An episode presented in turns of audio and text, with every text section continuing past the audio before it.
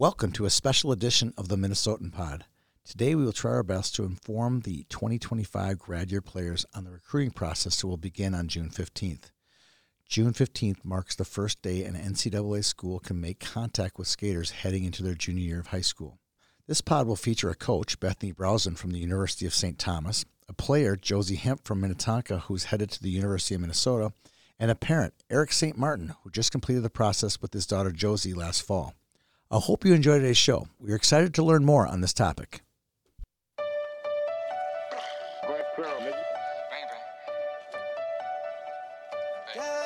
You need to stay up out the streets if you can't take the heat.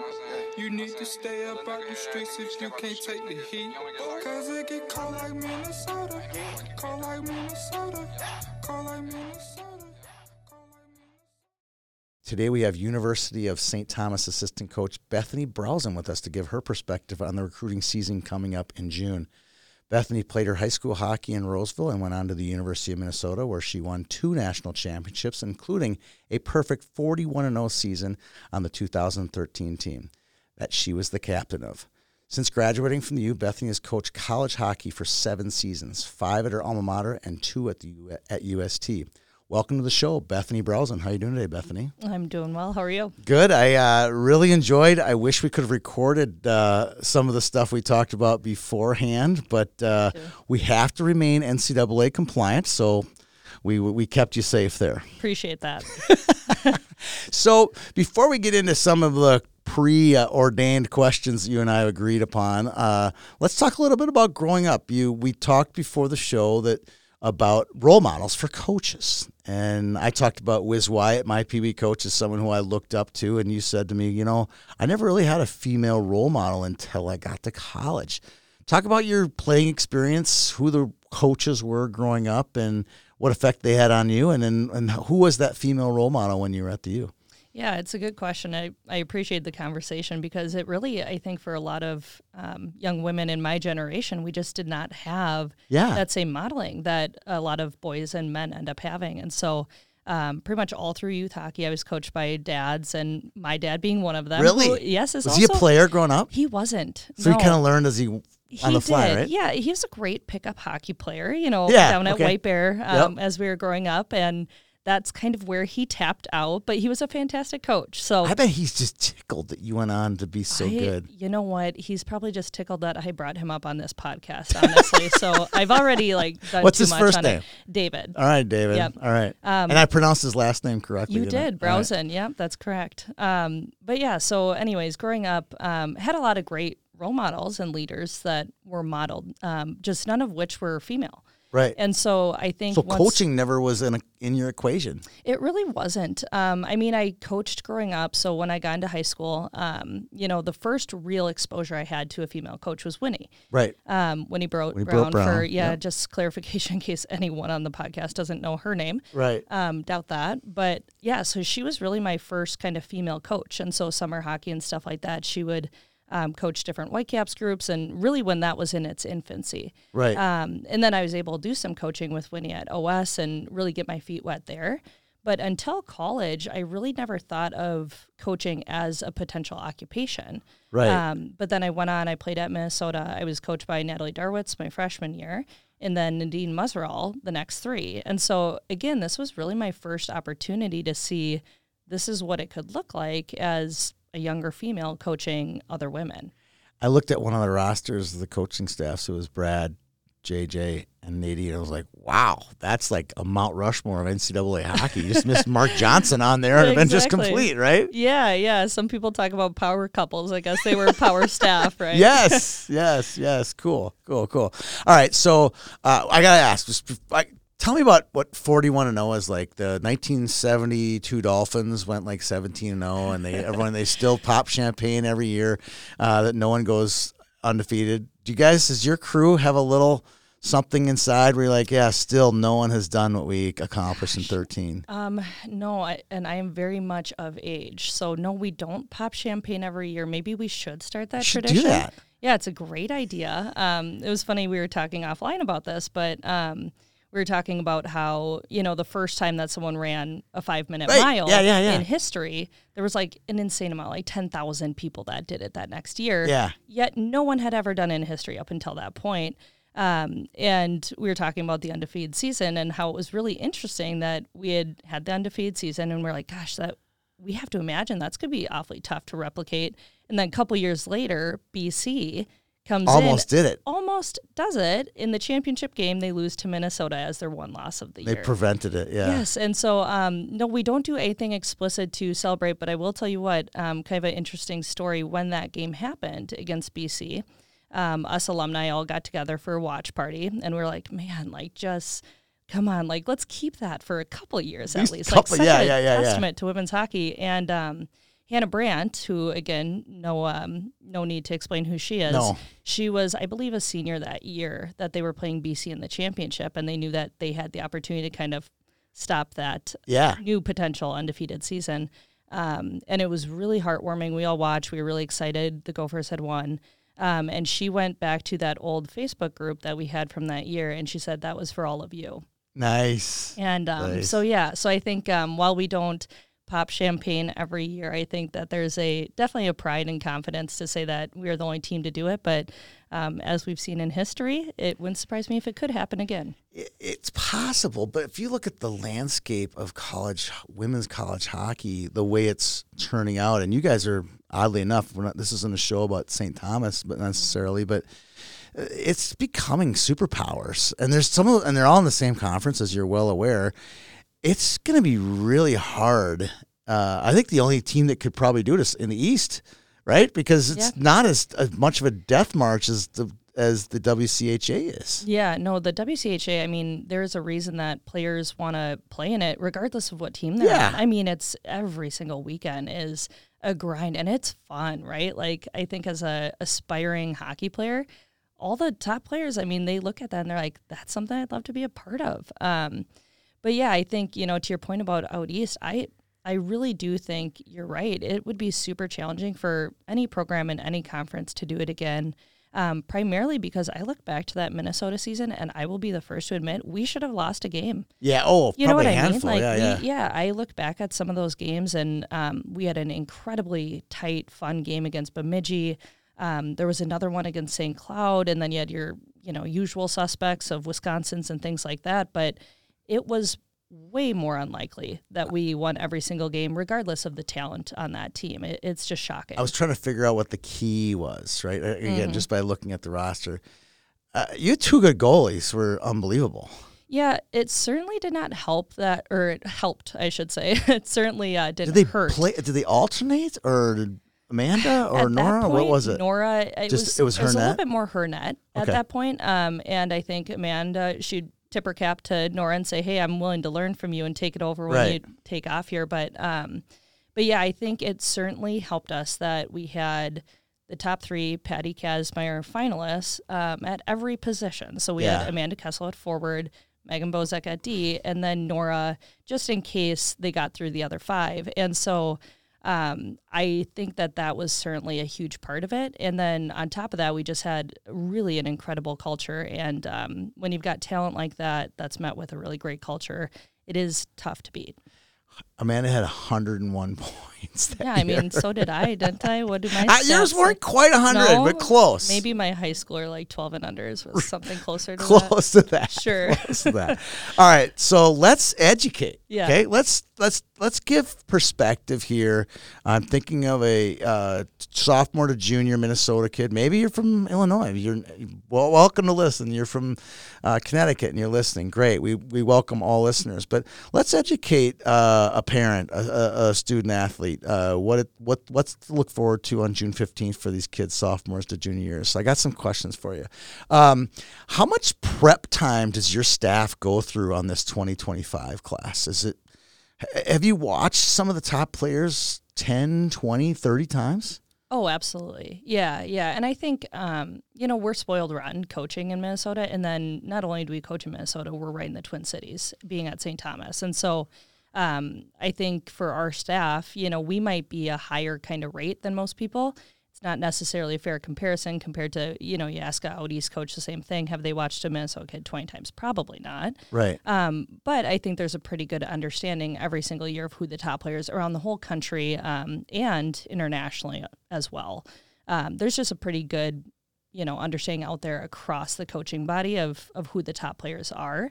Um, but yeah, so I think you know how much time do we put into this class? What I would say is you know, you have your unique situations. We talked about like OS and coaching. I mean, Right. you got Josie Hemp coming in. I coached her since she was eight years old, you know, Yeah. putting her skates on for the first time. So when does recruiting really start? What kind of opportunities do you get to really get to know families and see these players on the ice? Kind of depends on the circumstance. But I would say for the most part, you really start tracking on them pretty heavily. I would say the year prior to their recruitment year. So one full Yep. count, kind of like the U, uh, USA uh, NHL does with the USHL kids heading into their draft year. Yeah, exactly. Yep. It's kind of set up nicely that way because a lot of times, so the 2026 class, for example, they really start to get a little bit more heavy into Minnesota development and USA hockey stuff um, this year, really for the first time. And so you go to national camps or you go to these development camps and you start to get some exposure seeing them Right. as a coach, you also don't want to watch them too too far out. Like I am very aware of who some of the top 27s and 28s are. Well, I'm not going to spend all my time watching them because a lot can change in the next two years, and you want to give them space to develop and become a kid, um, or be a kid and and develop as a hockey player, I should say. And so. Um, of course, you track on them early, but then in 25, for example, with this recruiting class starting in June, that's when they really get heavy into the actual recruiting process. I love the rule changes for for many many reasons, but this is one of them. Y- You see a kid, just ninth grade, and she's playing against. Let's use let's use Ella, Ella Berger. She was a nice player as a ninth grader, but could mm-hmm. you have projected her to be that good three years out from playing in ninth grade? Be hard. It's hard. I Right? mean, and that's why early recruiting, thank goodness for the rule change. Because, Yeah. you know, when I first started coaching, Oh, I, seventh and eighth grade. oh, it was it was crazy. I mean, it was so wrong on so many levels. And you'd have a kid come I, take like, remember unofficial. Crystalline Hanglin was like an eighth grade. yeah, Yeah. and obviously, like Hinkler's a great example. I mean, Yeah. for the most part, the top kids continue to be the top kids for the most part. Yeah. not always the case. And then I think the bigger problem is don't think of the top kids as a seventh or eighth grader or ninth grader. Think about the kids Next that layer. haven't developed yet. Yeah. They don't get a fair shake at some of the opportunities that they could get down the road if the recruiting is too early. So that's why balance is important. And um, I don't know what that perfect equation is of timeline, but, but right we're pretty close. I, I, I agree with that. All right, so uh, you we talked about Zoom calls. I just assumed you guys were just knocking out Zoom calls like crazy, and you know they the players would have like their jerseys behind them, and you know whatever they have a little studio set up. But you said you guys don't do a lot of Zooms. It's more just a straight up phone call. Yeah, I think phone calls are still kind of the go-to option. Um, I think that the the recruiting process is intimidating as Yeah. it is. I think that sometimes going onto a Zoom call feels even more intimidating Yeah. for for a young kid, for families, whatever. And so, um, if it's requested and a kid's like, "I want a Zoom call or FaceTime," absolutely, we'll do that. Um, so nine out of ten of these are just a phone yeah, call. most of the time it's a phone call. A lot of kids really respond to text messages. That's really in their wheelhouse and comfortable for them.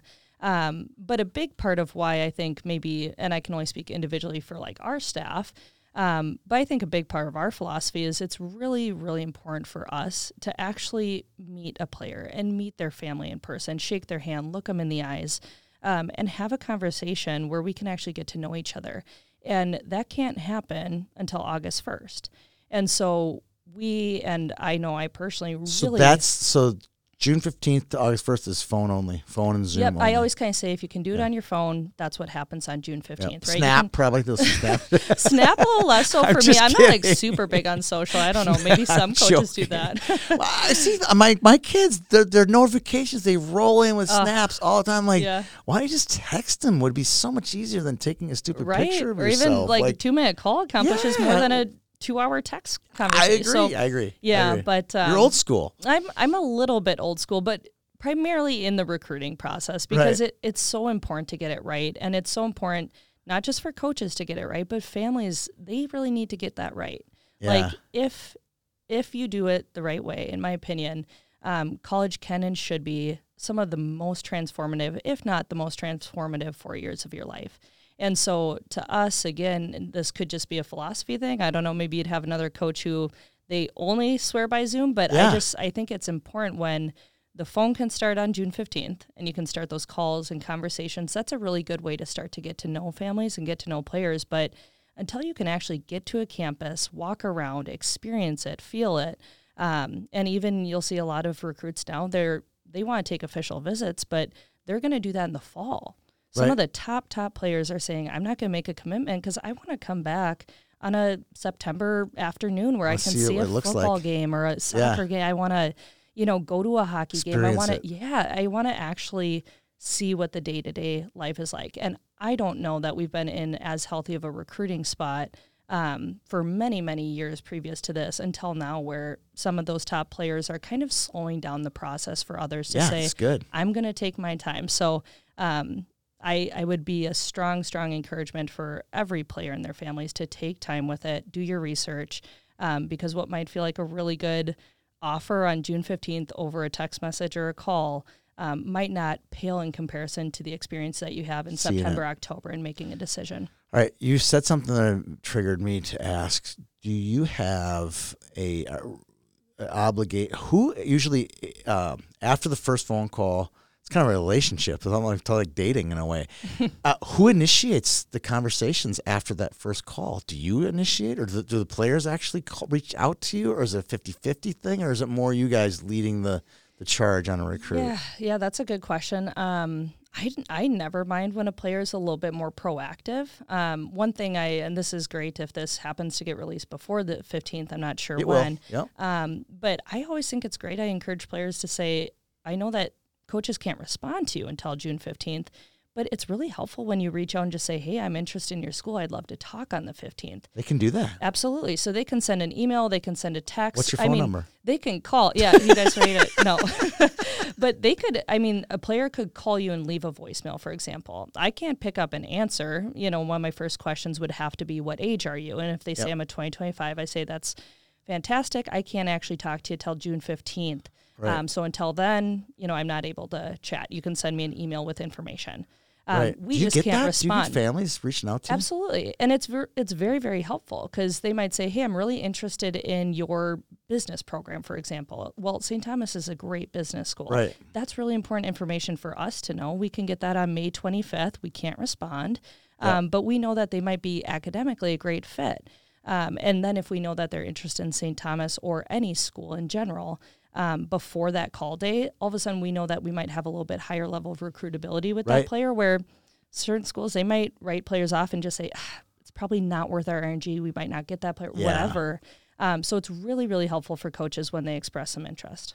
All right. Once the calls are set up, what are you looking for on that first call from a kid? Yeah, um, I think the biggest thing I would say is engagement. You know, um, I think that it's, and I think back it wasn't that that long ago that I went Yeah. through. I mean, a few years now, but um, it's really intimidating. You know, to talk to coaches, and it's exciting, but it is intimidating. I think for for young players, and so just try to be comfortable and be yourself. Which I know that's like such cheesy it- advice. it's true though. Like it's really hard. e- easier said than done, Mm-hmm. right? Because you don't want to like. Let's say I'm a girl Yeah. and you're interviewing me, and I just totally botch a sentence, and I'm like, and then and I hear this because I do the interviews. I interview these kids for state tournament stuff, and the worst is when I say, I give them a question, and they'll finish and they'll go, uh, yeah. Like, it's over. Like that's the worst answer ever. now. Like I'm done. You know, like, and now you're like, okay, now I have this awkward moment where I gotta continue the conversation. Like, Yeah. and it's hard. And the reason they're doing the um yeah at the end is because they're nervous. Totally, yeah. They're nervous. They are crapping their pants nervous. Like Yeah. I got I have Joel Johnson on the phone, I have Brad Frost on the phone. Sure. Like I'm nervous. Yep. And and how do you tell someone just don't be nervous? Yeah. Well, I think that's why, again, I advocate so heavily for those first, that month and a half to start to get to know coaches because usually, or hopefully, what kids realize is that coaches are just people too. Like, Yeah. we say sentences the wrong way and we end them awkwardly as well. And so, um, I think it's really important to like help model that and get to know them a little bit. Um, but yeah, just I think for players, like be comfortable, be yourself. Know that it's honestly our job to lead that conversation. Like, this is the first time you're doing this. Like, we should be the ones that make you feel comfortable and feel at peace and have questions for you and drive the conversation. We're not doing a very good job if we can't help you along that process. And so I think that's the biggest thing. The other encouragement I would say is like, have a question or two it's going to make you feel a lot more confident as yeah, a player. It'll it'll help the engagement. Absolutely, what you just talked about. Yeah. Be engaging. Yeah. We'll have some questions. You know. Yeah, and like know know some relative information about a school. Is it a big school? Is it private? Is it public? Um, how You their hockey team do? out, right? Yeah, just have a couple notes because again, um, maybe placebo effect, but you know, as a player, I just imagine that the level of confidence going into those calls and comfort um, really increases when you're like, okay, I've got a couple questions here, I've got some talking points, and I feel good to go when I jump on that call. Yeah, yeah. Um, here's one, and I think I would know. I would maybe want to answer this question. Uh, what aren't you looking for? Yeah. Um, another good question. Well, you were talking about Zoom, Yeah. and we were talking about like just the terrible distracting background. I mean, I think they've done enough like school calls now that they should know better than like just having a super unprofessional background. Um, but I would say the hardest thing for me as a coach is uh, this sounds convenient because I just said, you know, be engaging and and show that. I think the biggest challenge is when a player just doesn't show any engagement. Um, we've went through the recruiting process with players who you text them and um, and I am not attached to my phone. I love yeah. being away from my phone for hours at a time. Um, but if you don't get a response back for a week, that can communicate a lot to a coach of, well, maybe they're just not interested. You got ghosted. Yeah, or like, hey, why don't you let me know when a visit would work, and then we don't hear back for weeks, and then we follow up again. Um, so just, I think that's the biggest thing is like a disengagement or showing Yeah. a lack of interest. Um, I think is what really kind of hurts players, and a lot of times I say that on this podcast because a lot of times it's not coming from a bad place. They're shy or they're a little more reserved. They're introverted. Those are all okay. I'm those things too. Yeah. Um, but lean I- I into it. I doubt that, I, that's I swear I am. I doubt Um, that. I know. Nice I try. I'm an ambivert. I present as an extrovert, but I'm definitely an introvert. I'm I'm that word. That's a big word, but I think I'm that too. By yeah. the way, So good word. Good yeah. word. So, anyways, just kind of lean into it. You know, have some courage, have some conviction, get some help from friends and parents, and um, just build a little confidence to to show that you're engaged. It doesn't take a lot. No. It doesn't take a lot. It can be over a text. It can be over a call. Um, but just kind of find a way to show interest in the school. It helps a lot. All right. Um, how informed are players these days? I mean, how well informed are they when they come on that call? Yeah, it's honestly it's such a spectrum. Um, you've got certain. uh, We were talking about some of the hockey families in Minnesota, um, and there's certain parents and families that are. Yeah. They've had people go through the pro- Brothers, you know, sisters, yep, siblings yeah. go through it who are really, really educated, and some parents who I'm like, you know more than more about hockey than I do. Like you Right. need to, you know, take the foot off the gas a little Yeah. bit. But, um, but yeah, so you have a wide range, and then you've got other people who their first thing they say is they're like, we've never went through the process. We don't really know what's going on. This feels intimidating. We don't know what to ask, and so it varies entirely. Um, but my hopes are that you know whether it's through a podcast like this or kind of those initial calls, like that players have enough. Um, kind of confidence to either ask those questions or kind of seek out that information from trusted people and resources. Okay. Um, how much of this recruiting is sales, I Right? listen. I or hate. just or let St. Thomas speak for itself? Because it's Yeah. you have a lot. To, it sells itself in some ways. Certainly, yeah. And I mean, I hate thinking about, and I've shared this with so many coaches, I hate thinking about recruiting as sales. It doesn't feel that way to me because, trust me, if I liked sales, I would have went into sales. Yeah. It doesn't feel that way. Um, not when you really believe in the place you are, the people you work with, the culture you have. Um, I think, you know, if you're in the wrong spot for you, it probably would feel more that way potentially. Um, but to me, I think that if you believe in what you're doing and you are building something great, it does speak for itself. You know, Right. y- and then it's just your job to make sure that players and families know that they'd be valued, that they'd be cared for, and that, like I said, those four years, that it's your number one goal as a coach to make it the most transformative years of their life. Yeah, that's a good way to put it. Yeah, and and at that point, I mean, like for us, a great example is like, do you like a small private school? Okay, good. We should keep talking. If you don't, if you want a big public university, probably not the There's best. three fit. in Yeah, our league, Yeah, right? yeah, like square peg round hole. Like that's Yeah. okay, but let's let's make sure that we help these players navigate what they're actually looking for because on June 14th, I don't think a lot of them necessarily know because they haven't visited schools, they haven't asked these questions. So it takes that time, that month and a half at least, um, to get to visits often to even start to navigate some of those conversations and understandings. All right. Um, explain for our audience the verbal commitment Mm-hmm. process because it's it's getting more and more complicated these days. Uh, I mean, obviously you commit and it's a commitment, but walk through what your your guys' take on it is. Yeah, yeah. So verbal commitments, um, for lack of better terminology, is really gentleman's agreement um, in women's hockey. Other sports, that's not necessarily the case.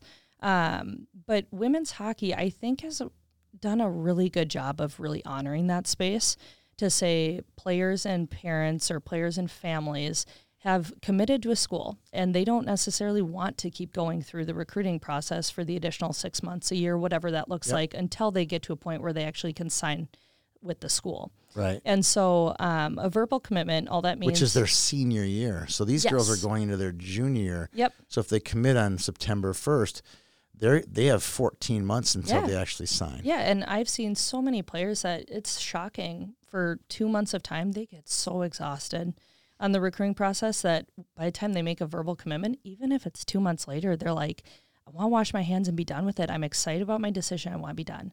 I don't want to get bombarded with calls get that and purple emails. Yeah. I want to be done. right? Sure, exactly. I love a good purple sweatshirt.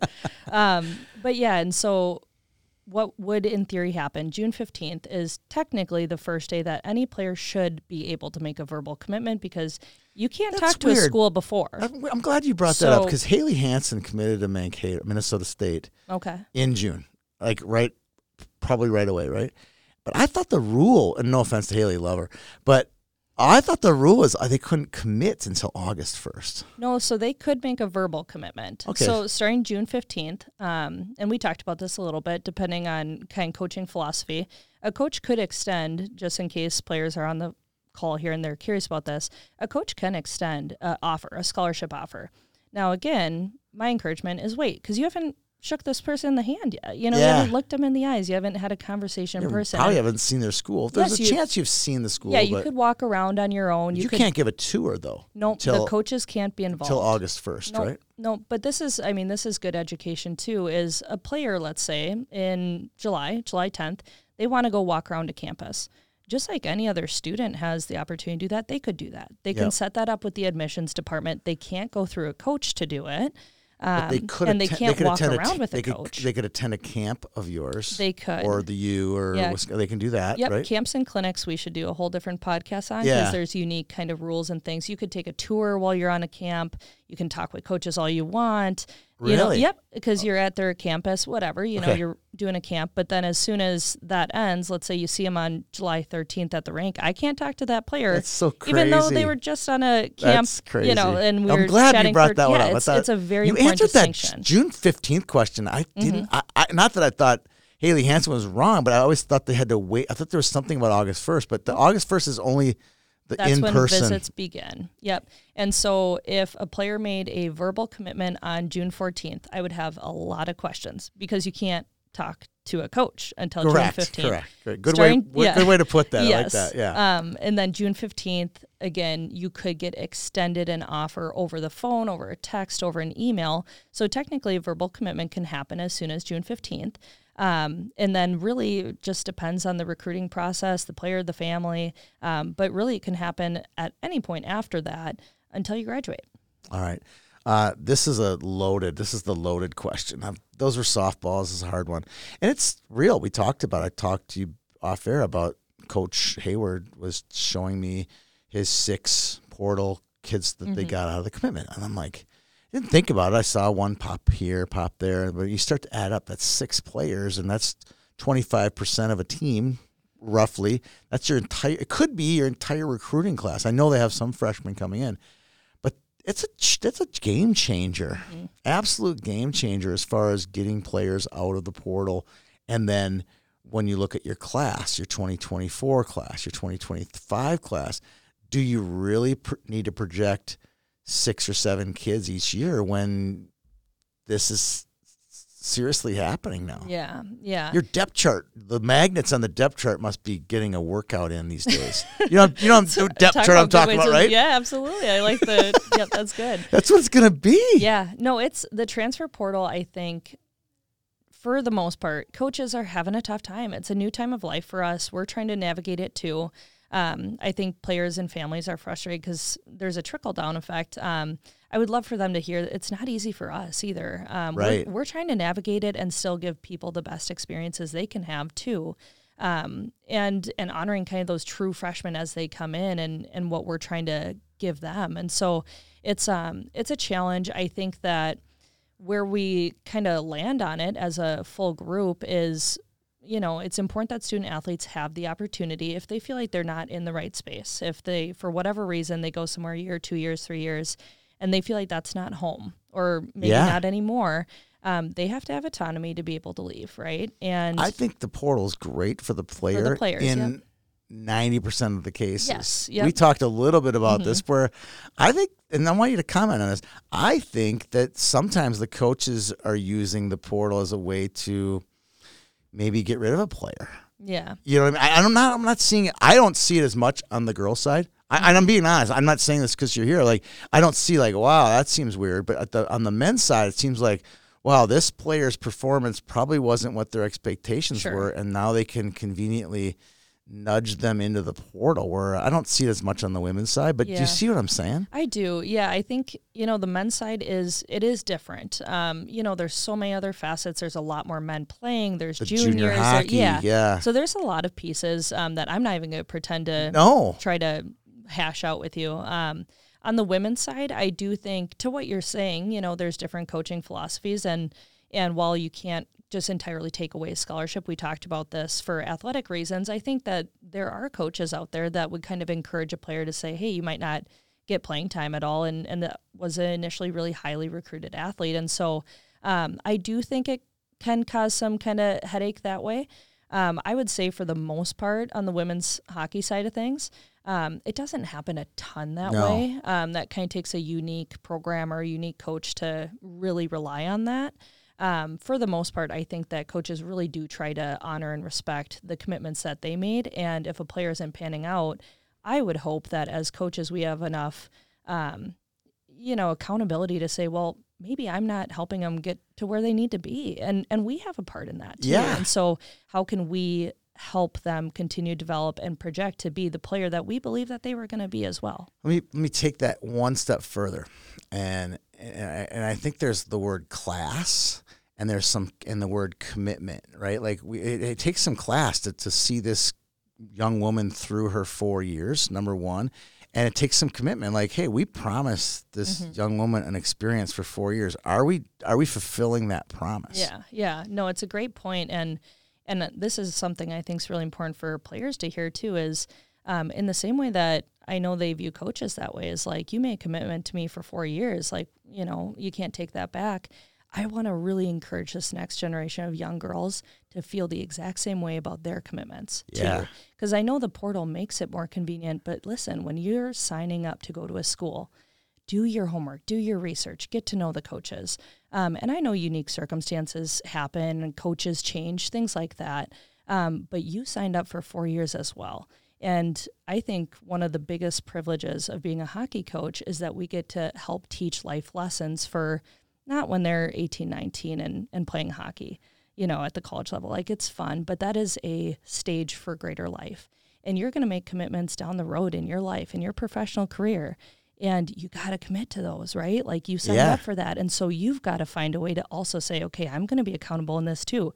Maybe I haven't developed to the player I want to be or that the coaches were hoping for. How can I be better in that process? And I think when you have coaches and players that share in that accountability and say, we signed up for four years together. You didn't sign up for it. I didn't sign up for it. We signed up for this Yeah, together. that's a good How point. do we get you to where we want you to be as a group? And I think when that shared philosophy exists, the transfer portal will exist, but I don't think it's going to be as highly sought after if you're doing things in the right way. Um, this was fun. Uh, I got a lot out of it. Hopefully, our audience did, and it was a blast getting to know you today. And hopefully, we'll see you more around the rink. Yeah, I super appreciate being on. It was super fun and and love getting to know you. Hopefully, you have me back at some point. If Oh, not. I, I know that I didn't earn my stripes to come back. I'm okay with that, but You did great. That was fun. You Thank did you. Great. Bethany Brausen from the University of St. Thomas. We now bring in Josie Hemp from Minnetonka High School. Josie will graduate in June and head to the University of Minnesota in the fall. Josie played in the state tournament all four years of high school and won state in 2020. She accumulated 113 points in four seasons as a defender. Welcome to the pod, Josie Hemp. How you doing today, Josie? Good. How are you? Good. I'm uh, very excited to meet you. I've waved at you in the hallways, covered you in games, known your dad for years, but we've never really broken it down face to face, and I'm excited to get to know you a little bit. Yeah, I'm excited to get to know you too. All right, well, let's do this. Uh, you were one of the first classes, if not the first class, where we went to the.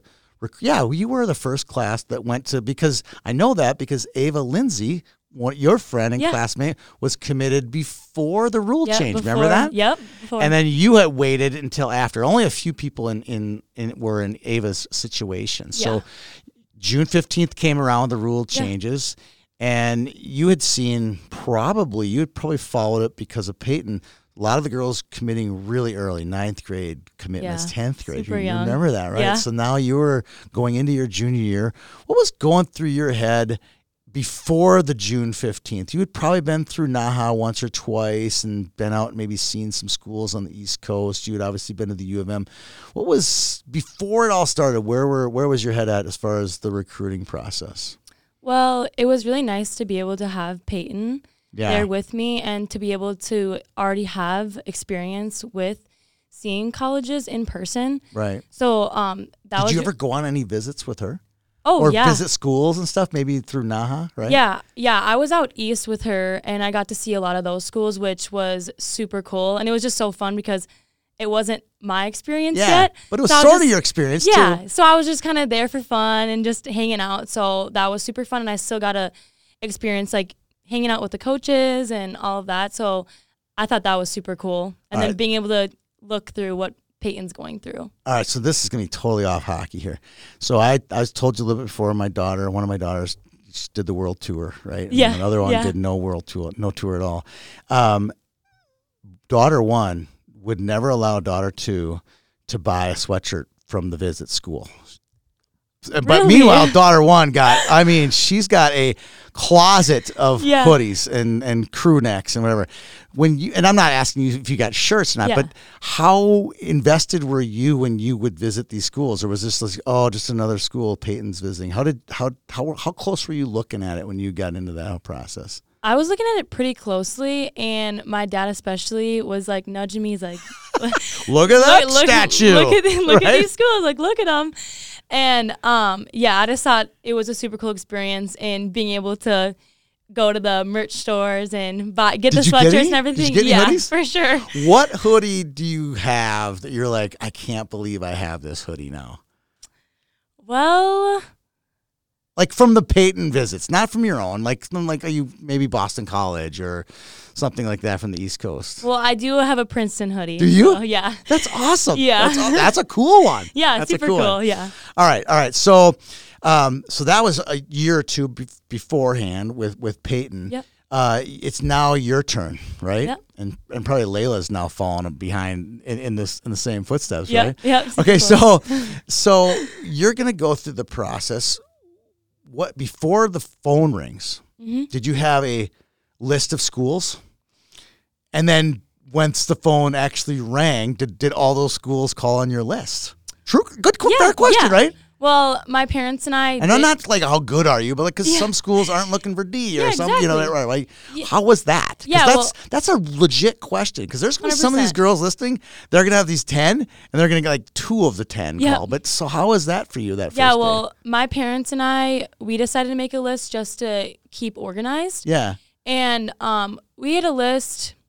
Um, like I said, I'm I was came into the process super open minded. So I had a list of around ten schools that I was possibly going to look at, and a couple of them, yes, didn't reach out. So that way, to, that way. had a cross the list. A couple reached out um later in the process, but June 18th or something, yeah. right? But um, so Did I waited any a little of the bit. schools call you at 1201 or text you at 1201?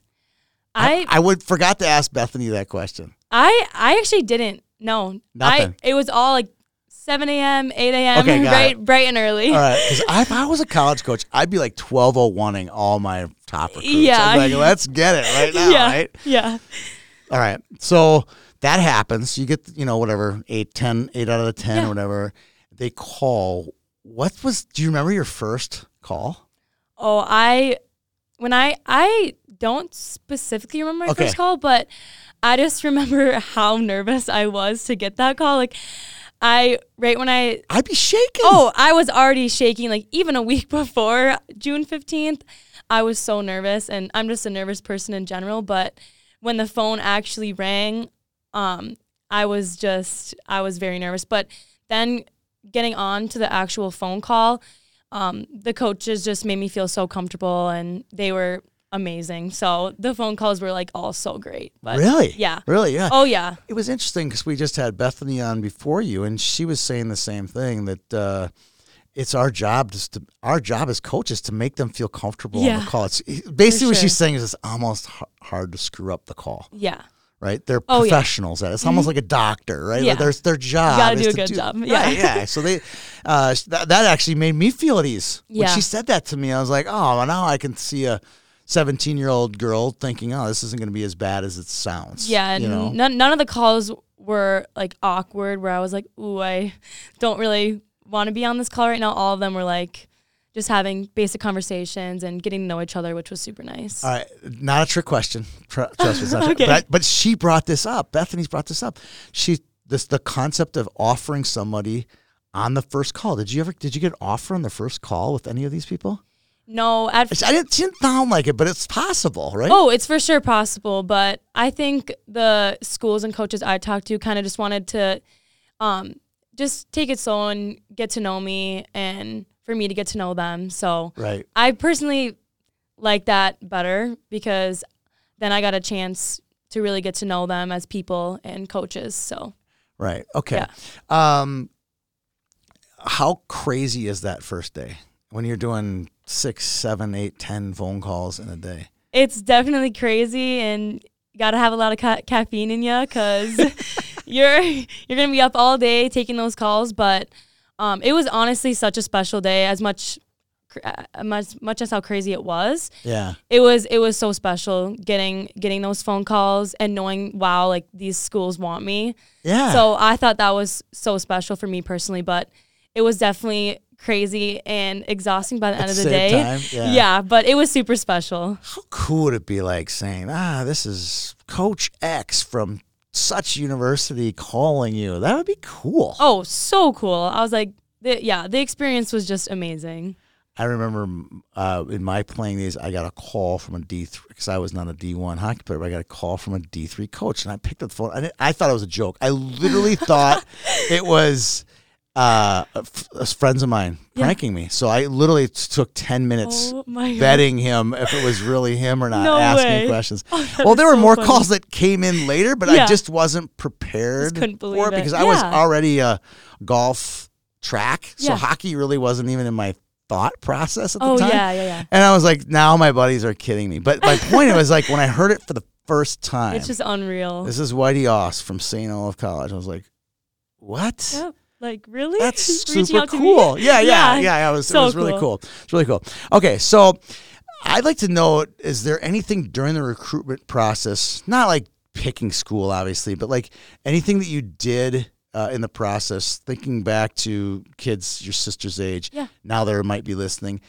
What what'd you do that you do differently in the process? Um, what I would do differently is definitely not have my phone on do not disturb because Explain what that means. Does that mean you don't get the notifications or don't get Well- anything at all? How does that even work? well, at night I always turn my phone on do not disturb so I can Yep. sleep so I'm Yep. not getting notifications while I'm trying to go to bed. And it just shuts you just don't you no noises are being made. You don't get any notifications. You just do not disturb. So just going to bed. But um then you it shows no notifications when you go into your phone if you don't turn it back on or off. So then it shows you have zero text messages, like Really? zero So you notifications. basically wipe everything. yeah, you just wipe everything clean. And I'm sometimes I would just forget to turn that back off.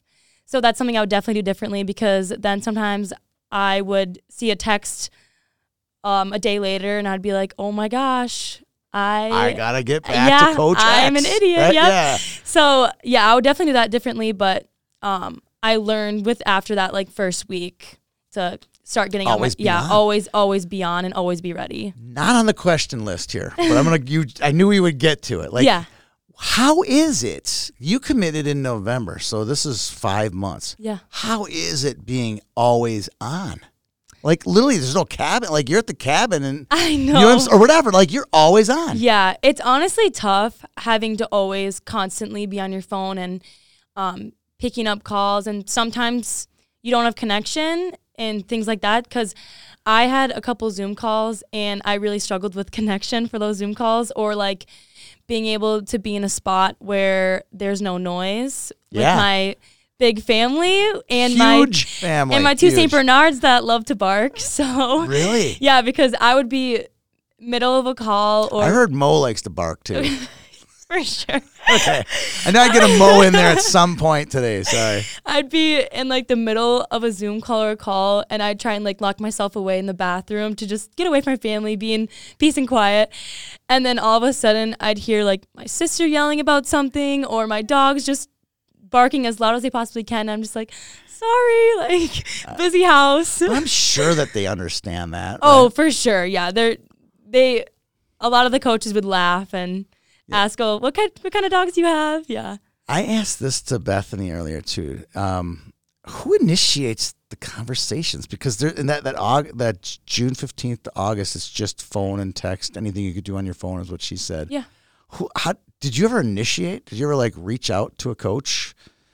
Um, You know what I mean? Because she I didn't really answer it clear. That's she did wrong. Yeah. She's like, eh, just we just kind of talk via text or whatever. But they don't. I, she didn't really specific like who reaches out. How does the conversation work? Well, for me personally, I don't remember reaching out to really any schools. They all just kind of like shot me a text or just um, rang the phone. So, Right. yeah, I don't really remember reaching out to any, but I think they mostly initiate the Right, they conversation. do. Okay. Yeah. And that's a fair question. Yeah, But, for sure. But it wouldn't be bad to initiate either, right? Oh, Like, no, not at all. Not you at all. I'm coming to this or I'm doing Yeah. that or whatever. Yeah. She also brought something up that was interesting. We didn't really dive into it. And I want to ask you this question. It's not, a, again, not a trick question. She said, uh, um, we have camps, whatever, when she was Yeah. at the U or whatever. And then two days later, I'd see them at Selects or some other, uh, you know, HP thing or whatever. And then they can't talk to them at the camp at the U of M or St. Thomas or Princeton Yeah. or whatever. You can talk to them, but then two days later, when they're not at their camp, they can't. They basically don't talk to you. Did you ever have any experience like that? Um, well, they can't talk to you off outside of their camp. I thought it was kind of a an interesting concept. Well, yeah, it's kind of it's kind of like tough since they can't talk to you, but like you're there, so it's like you want to talk to them so bad, and they obviously want to talk to you, but it's just like you can't have any communication. So it they kind of just like sucks with that aspect of it. Where, Yeah. but at least you get to be by them and around them and see how they act. So that's Right, really nice. Right. I thought that was interesting. Yeah. Okay. All right. So let's get to visits, right? Yeah. So this would have been the summer of 21. Yeah. 21. Yeah. Yes, yes, yes, yes. Summer of 21. We've come out of COVID now. Um, and you can fly on a plane. And Yeah. Life was fairly normal then. Yeah. So talk to me about your visits. How many did you actually go on? Like, because you get five officials. Did you go on all five official visits? I actually didn't take, Take all any? five officials. Okay. No, I, I took a I took a couple officials. I took around four visits, and Okay.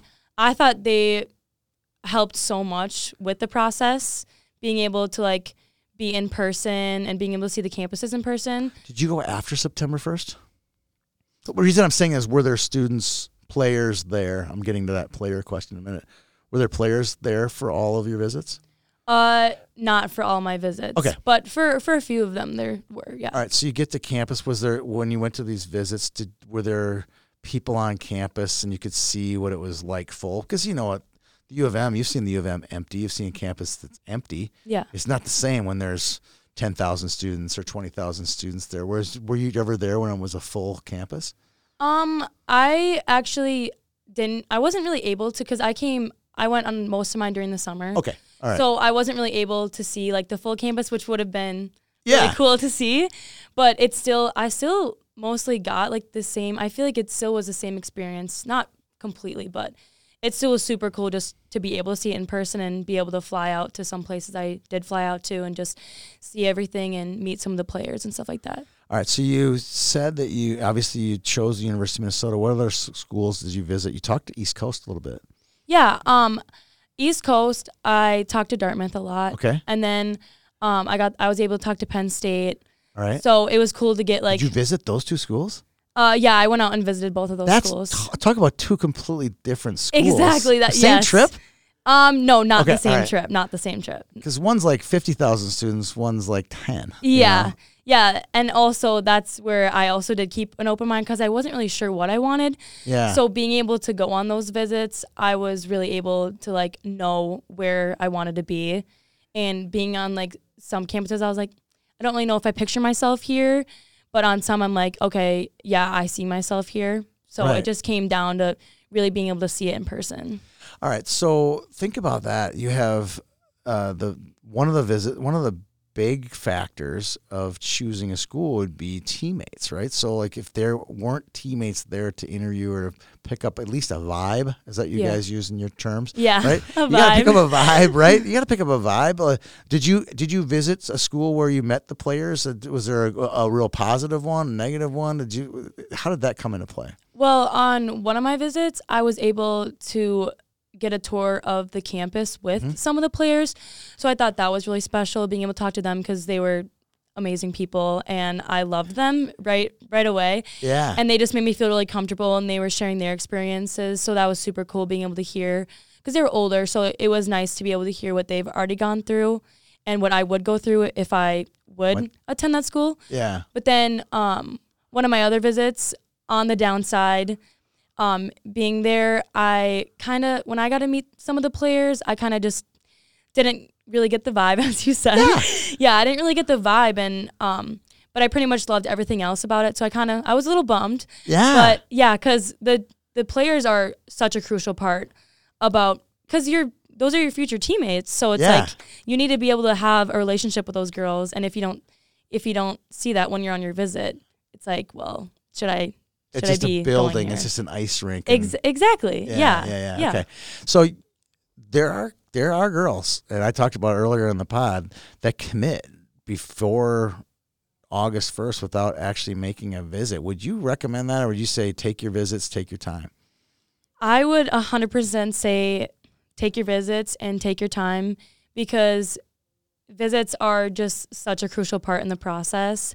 And being able, like I said, to see those coaches in person and the campus in person, the locker room, and just being able to um, see that connection and be able to talk to the coaches in person.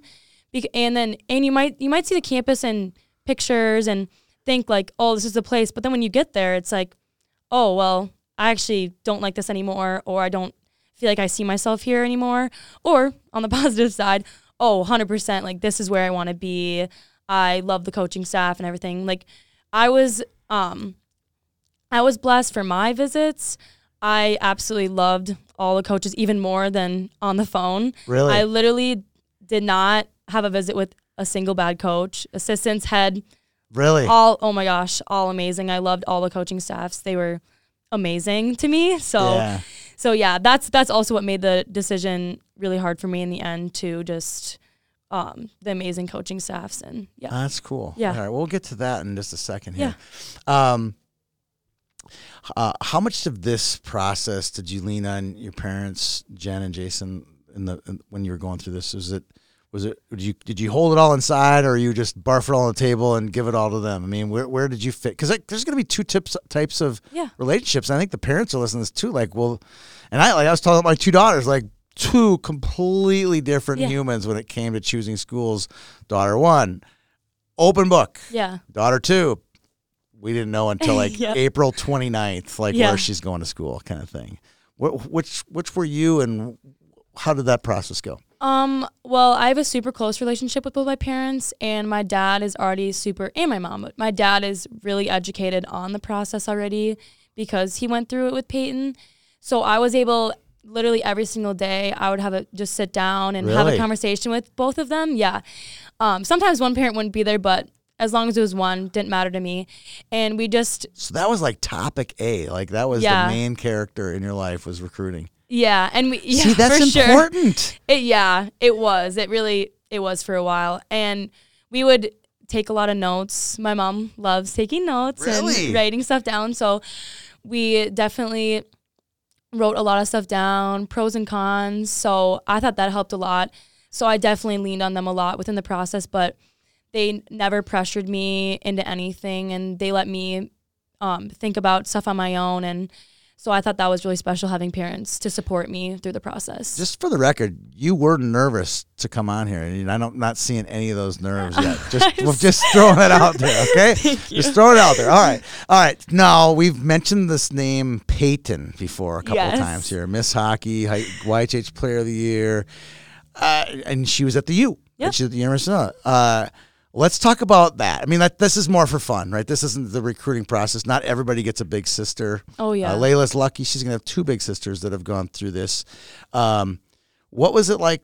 What was Peyton like? Where was she in the in this process?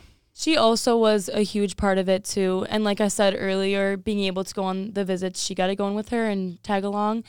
Um, so it's super special to be able, and I'm so grateful to have her because she's my best friend. So um, I, I just, I love that.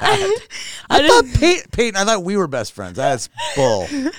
but um, it was just really nice to have her supporting me through it too and giving me advice on like, she definitely helped me with my pros and cons list too. And, um, and we're into a lot of the same things. So it was just nice to have her opinion on certain colleges and certain decisions I was trying to make. She helped me a lot. I wonder how, because you're definitely different. You know, you, you talked about that, right? Right. yeah.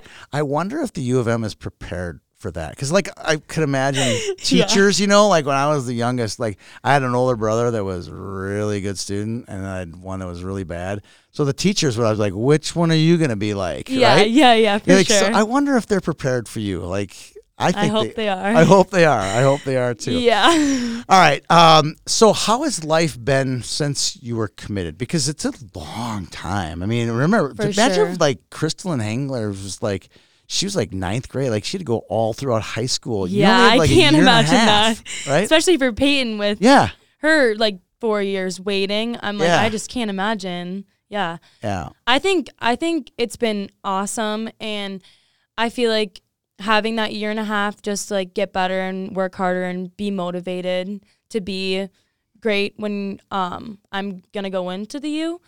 And I just think it's been committing was such a relief too. Like just getting get that, that. off my shoulders and it honestly was a super it was one of the hardest decisions I've ever made in my entire life, but I'm so relieved and so happy with where I'm at. So How, where, okay, I got to ask. Yeah. Got, we go back to Peyton here. Where was Peyton when you found out? Was she in the room or did you call her? Um, she she actually wasn't in the house because I remember I was in my basement bedroom, Yeah. and then I I walked upstairs and it was my mom and dad, and I was just like. I I'm did it. Yeah. I'm committed. I did it. And they just gave me a hug and were like, "We're so proud of you." So yeah. She must have called her then, right? Called Peyton. Oh yeah. And Peyton, yeah, Peyton was so happy for me, and Oh, she's awesome. she's so excited because playing at Andover with her was super special, and having those two years with her was really special. So ha- getting two years again with her in college is going to be. I just can't wait. Yeah, it's gonna be great. She's gonna. I, I, I've seen this movie. I saw my daughter one, usher daughter Yeah, two into yeah. the uh, into the U last year, and it was fun to watch. Them Yeah. kind of their bond just it just gets thicker and thicker and thicker. Yeah, you know that. yeah. that I'm I'm definitely excited for that. yeah. Um, what are you gonna study when you're at the U of M? Do you have any plans?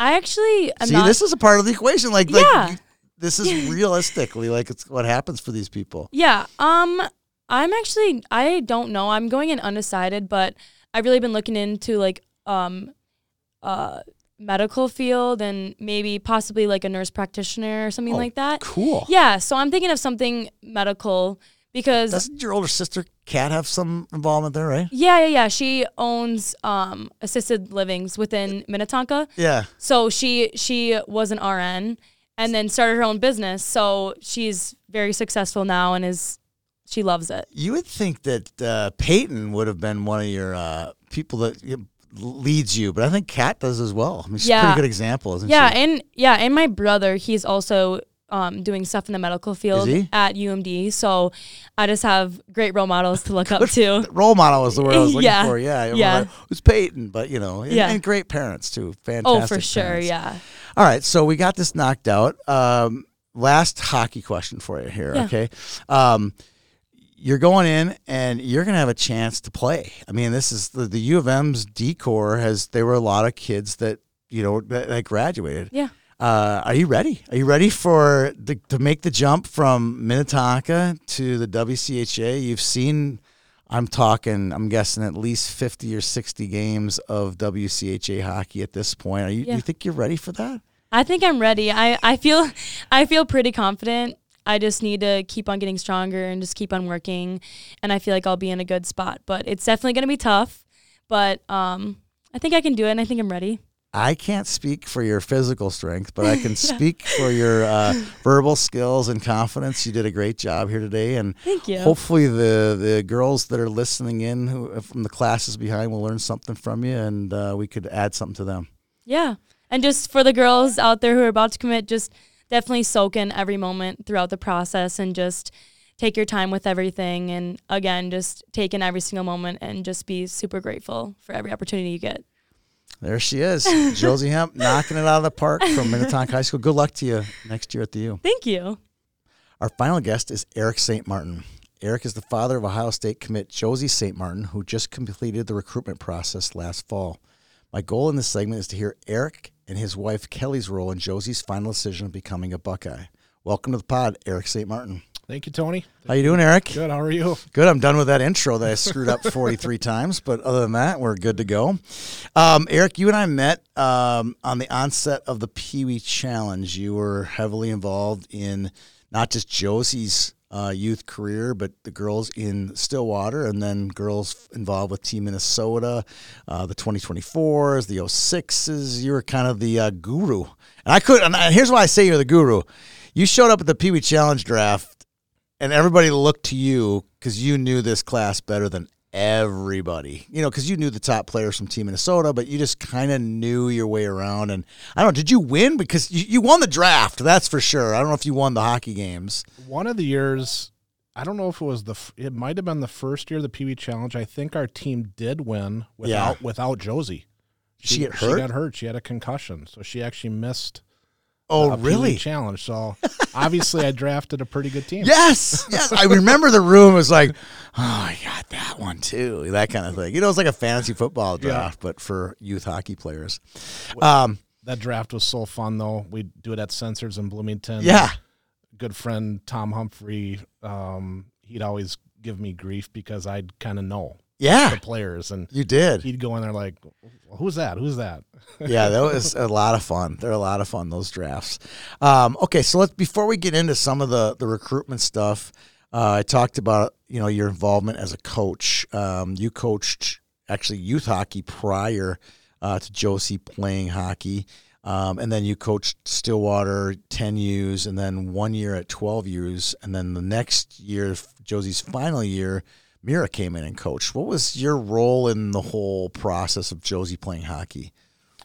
Uh, we're fortunate we have some land in Stillwater with a nice pond, Oh, really? and so we, you know, I played hockey back in uh, high school for Stillwater, and uh, I'd shovel the pond off, get her out there when she was, you know, two years old, get Yeah. her skating, and she loved skating. So that's kind of her start. And I've always loved hockey, and I volunteered as a as one of the non-parent coaches in Stillwater. Uh, coached an AP Wee team when in my in my mid twenties, and that's kind of where I got my start. I bet you were the cool guy back then. I, I was. We Not anymore, but you were. we had uh, Scott Faust, Dave Dokniak, uh, great coaches. Uh, Scott was a little hard nosed, Yeah. and I was you were the good cop. I was a recent college grad, and uh, in the, even to this day, when I see these these kids, I actually hired one of them. One of them's a Really? on our team. One of Uh, the players from that of the, team. One of the players is a junior advisor on my on my team, my financial services team. Um, but yeah, he was one of the players from back then. But even but it, it, it's really meaningful when these players come come up to you when they're men and say, "Hey, coach." That's Yeah. that's pretty cool. That is pretty cool. That is pretty cool. So uh, you had one memory. Let give me one memory of coaching Josie, whether it's a Josie memory or a a, a player Remember You talked Carly Humphrey there. You know, a lot of girls that you coached. Anything really jump out at you uh, from a coaching perspective of those girls? you know, I I think for me it was uh, early on the Team Minnesota teams um, that I coached along with uh, Tim Nickum and Corey Fairchild. Scott Sandlin was part of that group. Um, he's an okay coach, but uh, you know, I think the memories of going to Chicago and beating the Chicago Mission, for example, Yeah. they're they're a big deal, and we'd go down there and and beat them as you know eleven year old kids. Um, you know, going to New York, going to Boston. So some of these out of town tournaments with this young group of really talented young female hockey players and, and getting to meet their parents and become lifelong friends. I mean, that's kind of what it's all about. Yeah, you brought up Sandy there. I remember the uh, remember we came right out of COVID. You were probably coaching on the other bench, but it was uh, the big one, and we played up in Fargo. It was like the first weekend after COVID. We Yeah. all went up there, and and do you remember who Sandy was coaching with? He was coaching with Fort Fairchild. Guess who else he was coaching with? Was it Kent?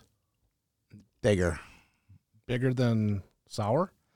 No, not, not bigger than Kent. No, no one's bigger than Kent Sauer. No one's bigger. Than Sauer. I meant bigger name. Bigger name. Was it Dave Hakstol? Dave Hakstol. Oh, yeah. He's now coaching in the Seattle. Western Conference Finals. yeah, yeah. I remember Uh, meeting Dave. Yeah, nice. and I remember guy. they were probably playing you guys because you guys won that. Because I remember Yeah. Josie was the white jersey with the red, and they play. And I remember it was maybe the championship or semifinals.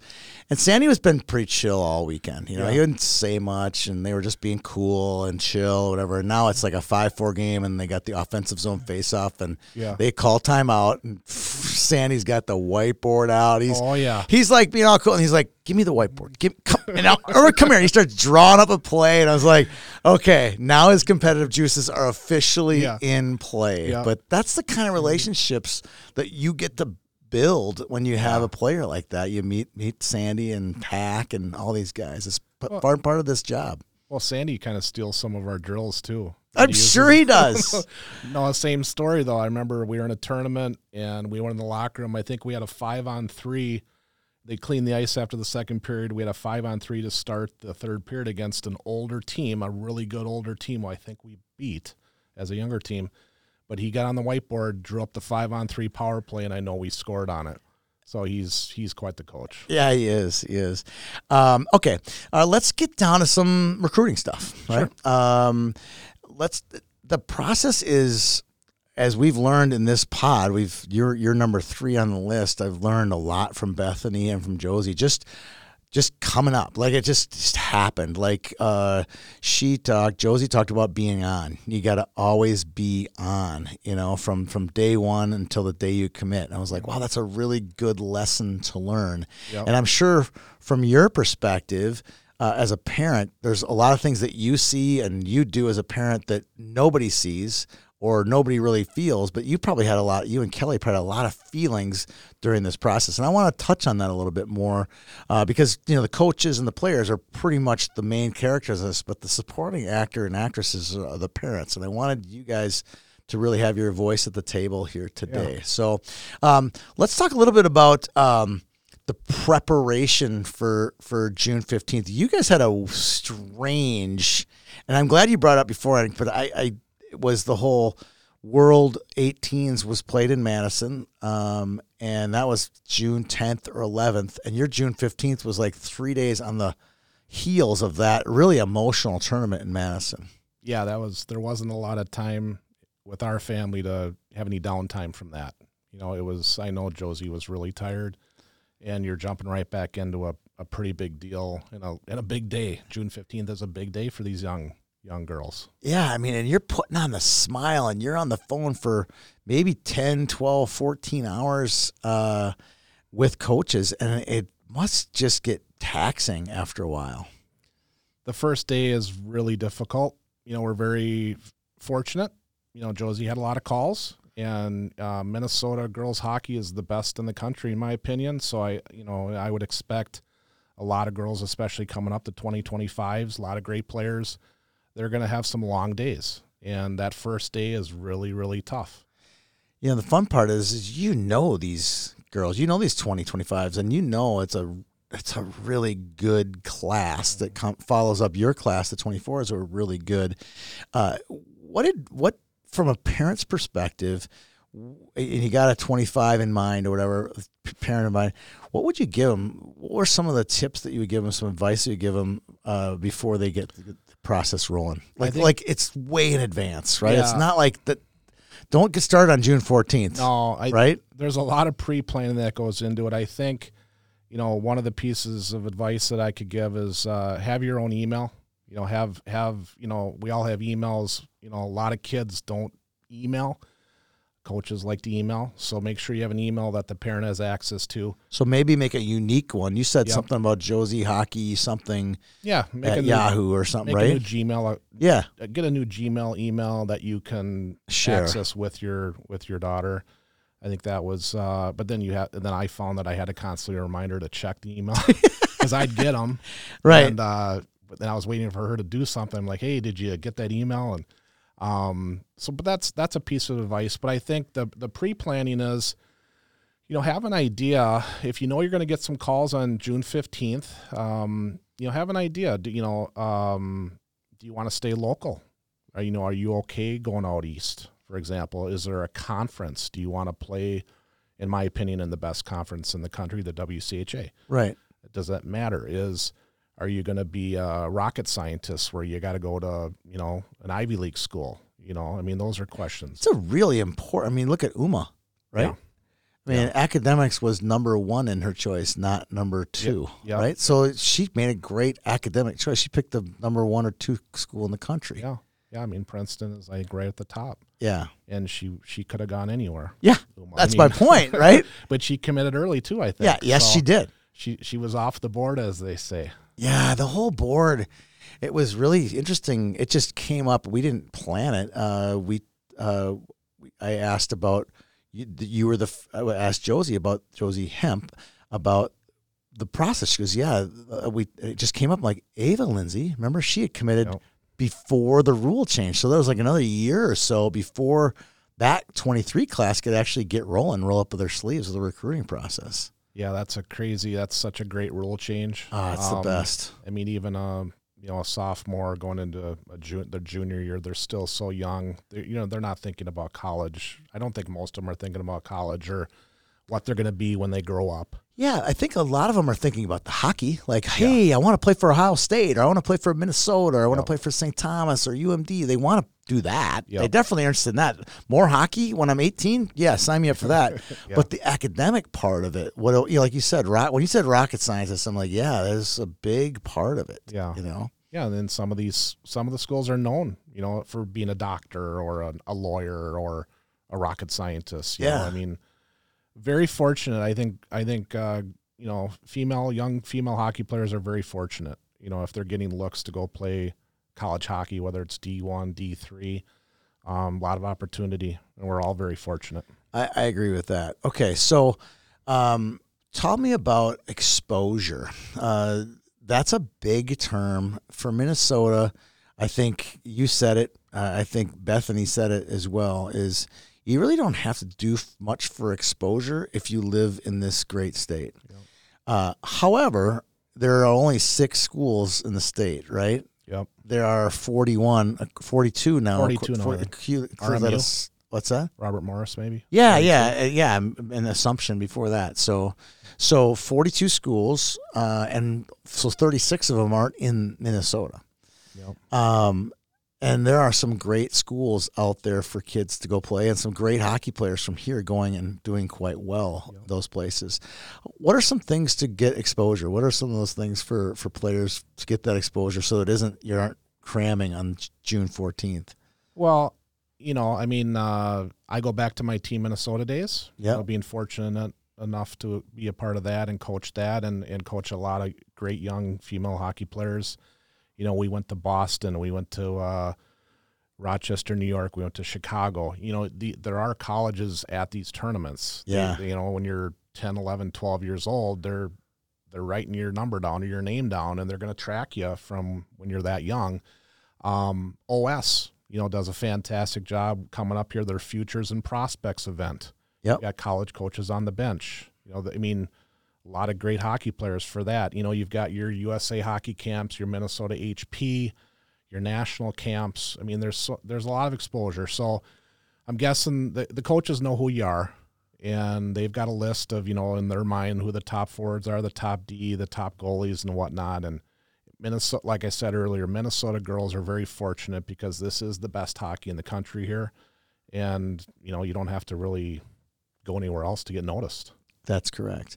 Um, so when you prepared, okay, uh, is this the right question? List? Did you make a list of schools? So How did you do that? Uh, I'm old school. I printed off. Um, I actually printed off um, a picture of our country, Okay. all the states, the 50 states, and I. You took a scissors and cut it right Well, down the Mississippi River, right? Pretty much. Well, I could have. I didn't do that. I, I could have. Um, but literally, I, I had a had a piece of paper with the the, the country, the USA, uh, whatever, and uh, and I put an asterisk next to where every school was in which state, and then I and I listed all the schools, uh, all forty one of them, I believe, at the time, like kind of in order of like who was the top school at the time, ranking wise, Right. all the way down one through forty one, and where they were all located and then that's kind of where our list started. And then then it comes down to once again do you want to play in the WCHA if there's an opportunity that comes your way or does it do you want to do you want to get away from mom and dad? Do you want to go out east or s- to another school? Um, is is academics you said in Uma's case is Yeah. academics number 1 where you want an Ivy League education? Is that most important to you? I mean those are the questions you have to ask All right. So you you made the list. Um, how much research do you do? Because uh, Bethany was talking about, you know, the, some of the things they like to see is how much they know about our program. Does, I mean, do, do you make that list and then do a little research on each of the teams, who the coaches are, their coaches' names? Do you do that? Um, you know, I started following all the Twitter accounts for all the schools. Oh, So that's that's okay, what I it. did. So I kind of did some of the research for Josie, and uh, she, of course, knew girls that went to certain schools or were committed to certain schools. Yeah. So I mean, they taught. They're a lot of them are friends, right? I mean, they're talking and yeah, on Snapchat or Instagram or whatever. So I mean, all these girls have a thousand Instagram friends. Correct.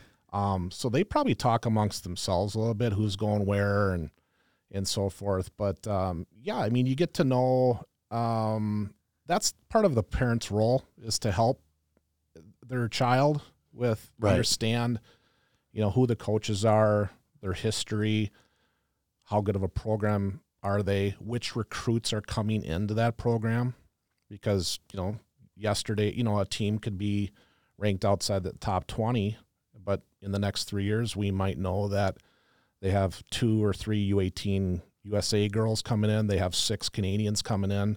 They're going to be a top five school in the next three years. So Depth to know. chart is huge. Um, and Ohio State just had a major depth chart upheaval for next year. Like Yeah. it, it, it's got to be, and not for y- not for you in particular, but but for all parents across the board. If you saw what Ohio State did to the last over the last two weeks through the transfer portal, adding, adding six players to the class this year, Yep. that's it's not. I'm not saying this is not a Ohio State statement. That could have been Minnesota. Could have been Minnesota. Duluth, Could have been any school. But the fact that they did it and then the names that they brought in is it's quite arresting. Like, whoa, this is the reality of what college hockey, especially women's college hockey, might look like here in the next five years. Well, I think last year, I mean, I you know I do some research on that, and I think if you look at the Gophers, the Buckeyes, the Bulldogs, um, I think last year they had nine or ten fifth year seniors. Yeah, fifth year players. I think Wisconsin had fewer than that. Wisconsin had a great freshman class last year, in addition to some really good seniors, Older, yeah, older yeah. girls. But it's a new it's a new era that we live in with the portal, the fifth year um, for the next couple of years. So it is what it is. It is. It's a it's a strange reality. All right. So as this process was, we'll get to the the June fifteenth day here. So, um, other than a podcast like this and all the stuff on the internet, did you lean on uh, guys from the 22s, 23s, 20s uh, t- for advice or, or women or parents, coaches? Where did you get your advice uh, for the recruitment process? I would say me personally, probably Winnie and Jason Hemp. Really? those are those are a couple couple folks that I trust. Small world, huh? Yep. I mean, um, couple, you know, obviously they can provide a lot of really good sound advice, and they're two people that I can trust, and uh, they're going to shoot you straight on their experiences, whether as a player or as a father who's gone through it with uh, with Peyton. Right. Um, yeah, so that's those are kind of a couple people that I leaned on a little bit. All right. Um, and while you were preparing for that day, uh, was there anything you were kind of afraid of? Did you have any fears like, hey, maybe she's not going to get a call, or maybe she's? I mean, did you have any of that like anxiety? Uh, I didn't have anxiety. Um, I was excited. I mean, it's it's it should be an exciting day, exciting process. You know, enjoy the experience. You know, these are you don't want to get old too quick. You want to enjoy your kid. You don't want to push them through high school. Let's enjoy the high school experience, and this is part of it as an Right. athlete getting recruited, hopefully. So I just tried to enjoy the experience, and it was taxing on Josie. I'm sure it's taxing on a lot of these young young hockey players. Um, and the other piece of advice I could give you is, you know, uh, this is a business. It's a job. These are the coaches that we had we had interaction with, or Josie had interaction with. They were all fantastic. They're wonderful people. They are professionals. Their job is to recruit and to win hockey games, and um, their time is valuable. So make sure you're responding in a timely manner. You know, you're not gonna if you're on the phone with a coach for an hour you might have three or four phone calls that are coming at that same time you know so you better take notes of who called you first you know who did you miss first and then Right. just kind of go down the order there because you got to get back to a time show them respect and get back to them even if you're not interested right i mean try to go into the process there's 41 42 schools you know i think most kids um, you know they can maybe knock that list in half Right. realistically. So then focus on the on the the top ten or fifteen or whatnot, but still show respect to the the, the other twenty. Right. I agree with that. Say thanks, but you know I appreciate. Thanks, but no call. thanks. Yeah, I mean, right. Um, so let's go through day uh, Josie's day one, but not from Josie's perspective, but from your perspective. The phone's ringing off the hook. Are you in the same room? Are you in the next room? Are you at the office when this is all going down? No, we're in the we're in the same. We I think I took that day off. I think I think it was a Wednesday, maybe. Okay. I, could be wrong. Um, but I was there the whole day, as was Kelly. You know, this is uh, she's our only child. Yeah. So this is this is pretty cool for all of us. And uh, so we were there, and uh, we're impressed with how Josie, you know, um, responded and how she interacted with these coaches. We were we were in on a couple zooms that day. Were you know, two or three zooms? A couple of the coaches wanted to do zooms, and and we were a part of that process. Most of the coaches uh, welcomed that, and uh, there were a couple other zooms that we were not a part of. Josie just took it out, took it by herself, and uh, um, yeah, a lot of zooms, and then that turned into some home visits, and then of course we can talk about this in a little bit, maybe some official visits and so on. Yeah, we'll get to the visits. Um, so uh, on these calls, um, are you when, when she's? uh, I know. Were you going to do some rehearsing with her beforehand? I Give her think potential questions. Uh, yeah. I think I mean, I- it's a serious question. Yeah, but the the kids just ha- these coaches want to want to just have a conversation. They want to make sure that I think they just want to see how you respond if you can carry a conversation. You know, um, not even about hockey. Right. Just how's your how's your summer going?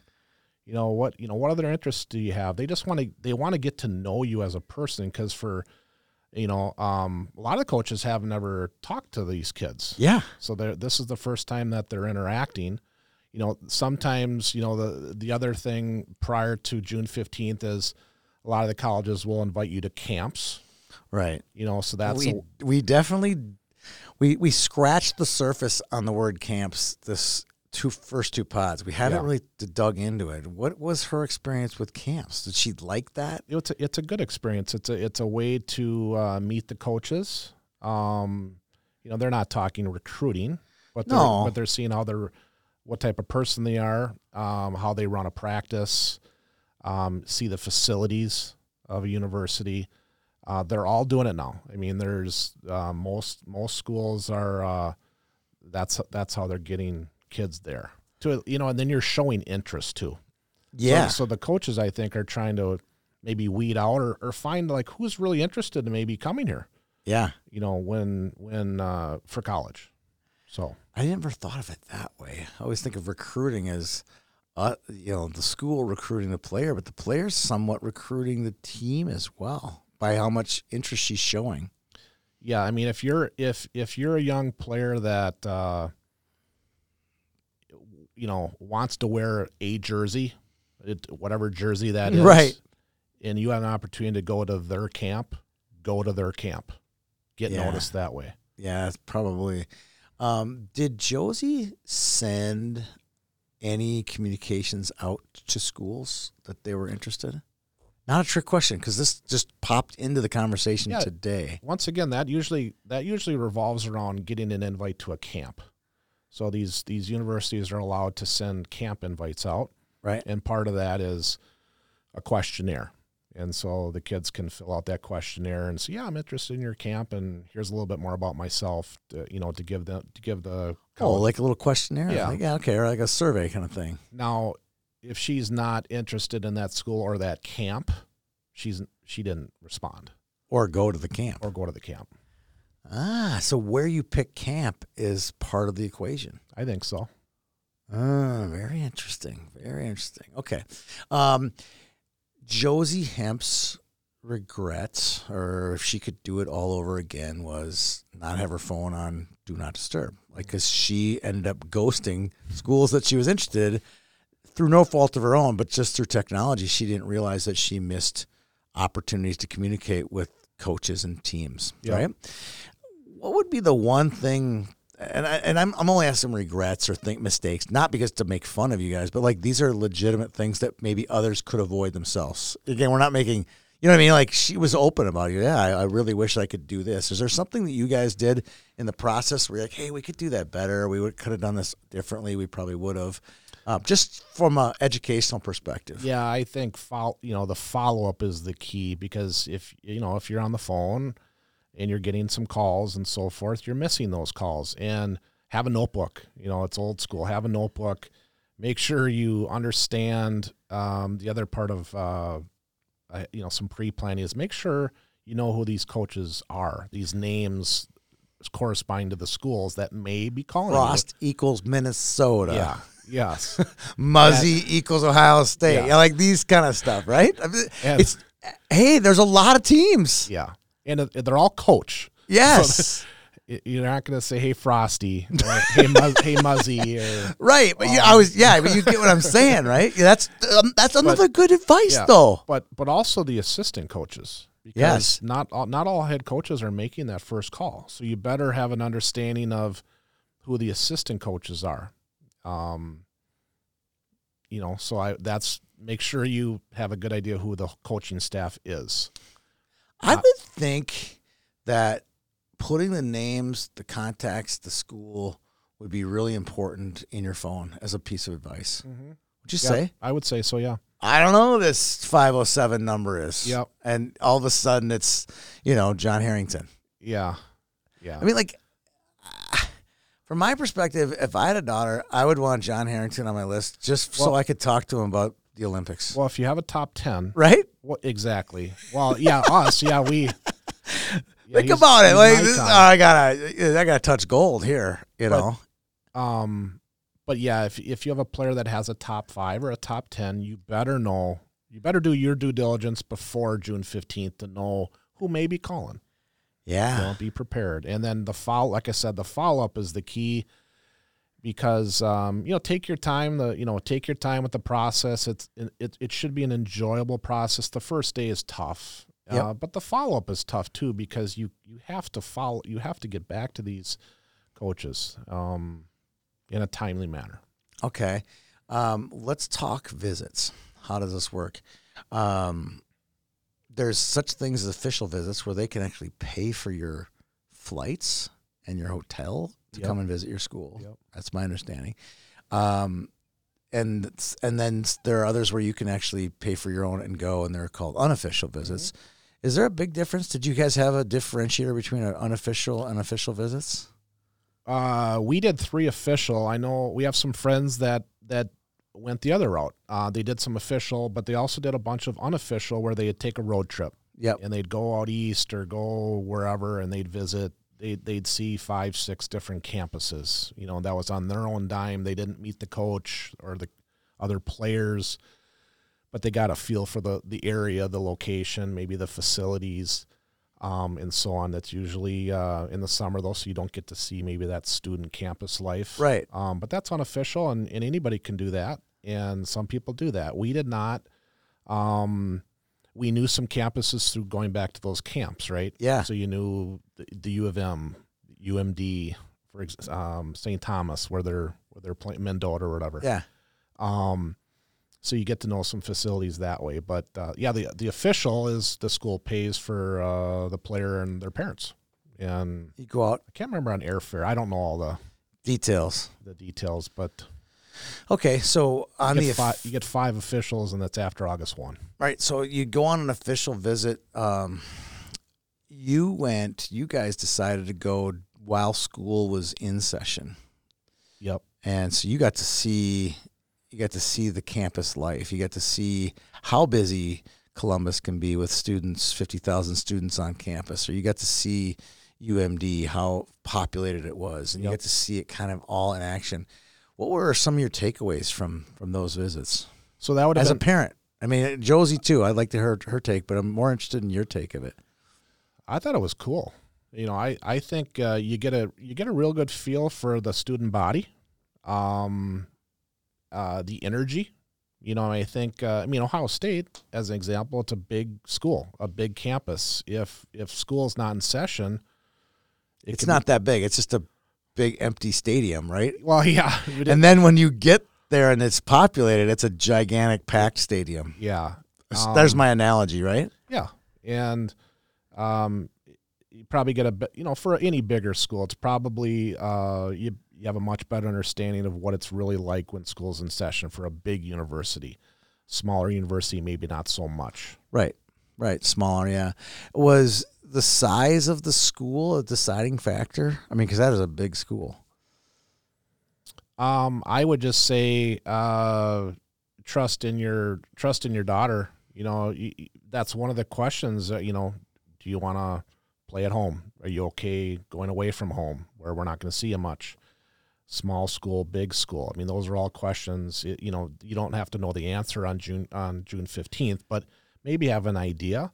Every every kid's different, but uh, I think every kid's going to get have a light bulb moment. That's kind of as a parent, that's what you hope for. You hope that your it's your daughter's choice. It's your daughter, you know, but you hope that they have a light bulb moment.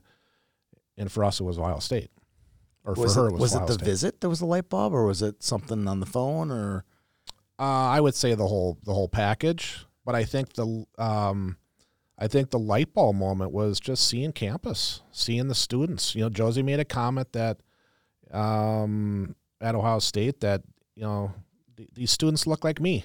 You know, they yeah, they look like just good student athletes. yeah. Um, and did she on her visits meet the players Yep, she had uh, all on all the visits?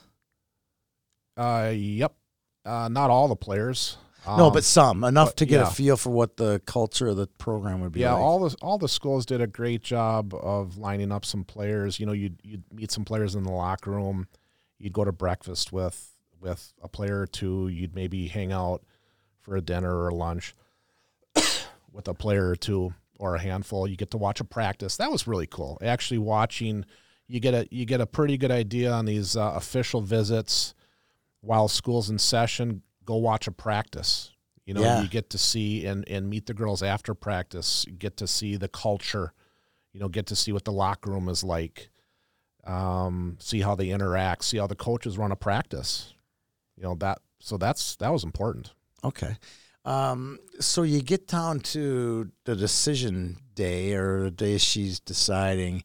Um, do you think on the way home from Ohio State she'd already made up her mind, or No. She hadn't made up her mind? No, yet? we hadn't. We uh, I don't think she had completed. She did. She ended up doing three official visits. We did cancel one official visit. Um, so I have a nice air, airline credit still, um, which is okay. Hopefully, I can use it by the end of the year. But um, no, she did not know. We still had a couple other visits, and really. um, you know, so you want to get through. You want to commit uh, to some of these visits, but uh, yeah. Okay, so the decision comes. You guys, you she was on the phone and made the decision. How did it come down? Um, should I go into that? What are we talking? It's it's your pod. it's your pod. Well, wait. Let me back up before we get all before right. we get to her decision. Yeah. Uh, this is something that Josie Hemp brought up, uh, and, and it was really it was like wow, that's impressive. Um, the daily, the daily grind of the process, and Josie's like, yeah, I sat down with my mom and my dad, sometimes my mom, sometimes my dad, every day, and talked Yeah. about what was going on. I'm like, this is like a, you know, like four and a half month process. That's a lot of days of sitting down with mom and dad to talk about the Yeah. process. And the Hemps, you know that house. Yeah. There's like ten kids there. So with Josie, I'm sure you guys probably had some kind of daily discussion about the recruitment process. We did. It was it was overwhelming, and you're you're right. It was it was a it was almost like a full time job a little bit, even though it, you know it's an honor to have Yeah. opportunities and Yeah, you're making when you say full time job, not like it was a pain in the butt, like a full time job, like it was overwhelming, lots, lots It- to do. it's a lot for a young, you know, tenth, eleventh grade girl to having to deal with. They they'd rather go hang out with their friends and, and Snapchat, not have to Deal with be on reality. the phone all Yeah. the time and Zooms and all that stuff. Um, wouldn't trade it for the world. I know Josie wouldn't either, but it she got a little burnt out. You know, it was finally like, yep, she she had the light bulb moment. She had done some official visits, uh, had a lot of conversations. You know, continued to narrow her list down. There's a lot of follow up. These coaches stay on her, stay on these athletes. They want, you know, they want to get you to an official. They want to see how interested you are, and, and vice versa. And and she finally just uh, she just said, you know what, I'm ready. She's seeing some of her friends commit. You know, some of the, some of her friends That's committed. a factor too, isn't it? Yep. Some of her friends, uh, and then you get to know which schools you're interested in and which schools that aren't interested in you. You know, yeah. um, we were fortunate. A lot of schools were interested in Josie, but they they all weren't. Yeah. And then you know, a few of them maybe uh, became cool on her too, so that took them out of the running. So you just have to find the right fit. Here's a, a a concept that I didn't know until today. Like I actually I learned a ton here today, but here was one that Bethany said, "Yeah, there's some schools that day one, June 15th, Mm. just drop the offer." Yeah. Did she did that happen? That, did that happen? Yeah. Sight unseen. You're coming to state you, right? Well, they. Yeah. did they I mean, put a deadline on it? no deadline. No deadline. Not not her. Not she our said that has happened. She goes, that has happened where they Yeah, I've heard that. Um, like I said, we were fortunate. Um, she was, uh, she was made. You know, there were offers made to her on day one. What do you do with that? Well, it's it's it's humbling. It's exciting. It's like, oh my gosh, this is for real. And as a mom and dad, it's you're like, yes, Yeah, but you're also hitting the you're hitting the accelerator with one foot and the brake pad with the other, right? Yeah, yeah. I mean, um, you know, we figured there'd be some offers. You know, some good offers, and uh, we're very lucky, very fortunate. She's earned it, and um, enjoy the process, enjoy the experience. We are not making a decision on day one. Some some kids, like I like I said, some kids they have a dream of wearing whatever jersey, and if that offer comes from that jersey, sign me up. I'm in, and that's there's nothing wrong with that either. No. But I think you need to do your due diligence, see what see what's out there. Um, big school, small school, see the culture, see what type of players are there right now, um, and then make your decision after you after you've kind of done some research and you know had some experiences. When you go back and look at this process, you say, you know, biggest honor, and it was really cool. Is there something that you had uh, learned from it that you could say, hey, uh, th- this is what I would do, not necessarily differently, but uh, where, where I'm glad that I did this, and I wish of, I could tell someone else to do it too. Besides the email address, I think that was awesome, by the way. Yeah. Um I would say do some visits. I you know, I think the see the campus, see the facilities, uh, get to know the coaches better. Um all the coaches that we've that we've had experience with have been wonderful. You know, they're great people. They're they're good recruiters. I mean, that's their full time job. Uh, you get, but get to know the person. You know, not just the hockey coach, but the person, and and they want to get to know you too. They want to make sure you're a good fit for their program, their culture. Uh, but it goes, to, it's a two way street. But I would just say, um, just do your due diligence ahead of time. Uh, do your homework because the coaches are going to do their homework on you as a as a player, as a family, a little bit, and uh, just take your time.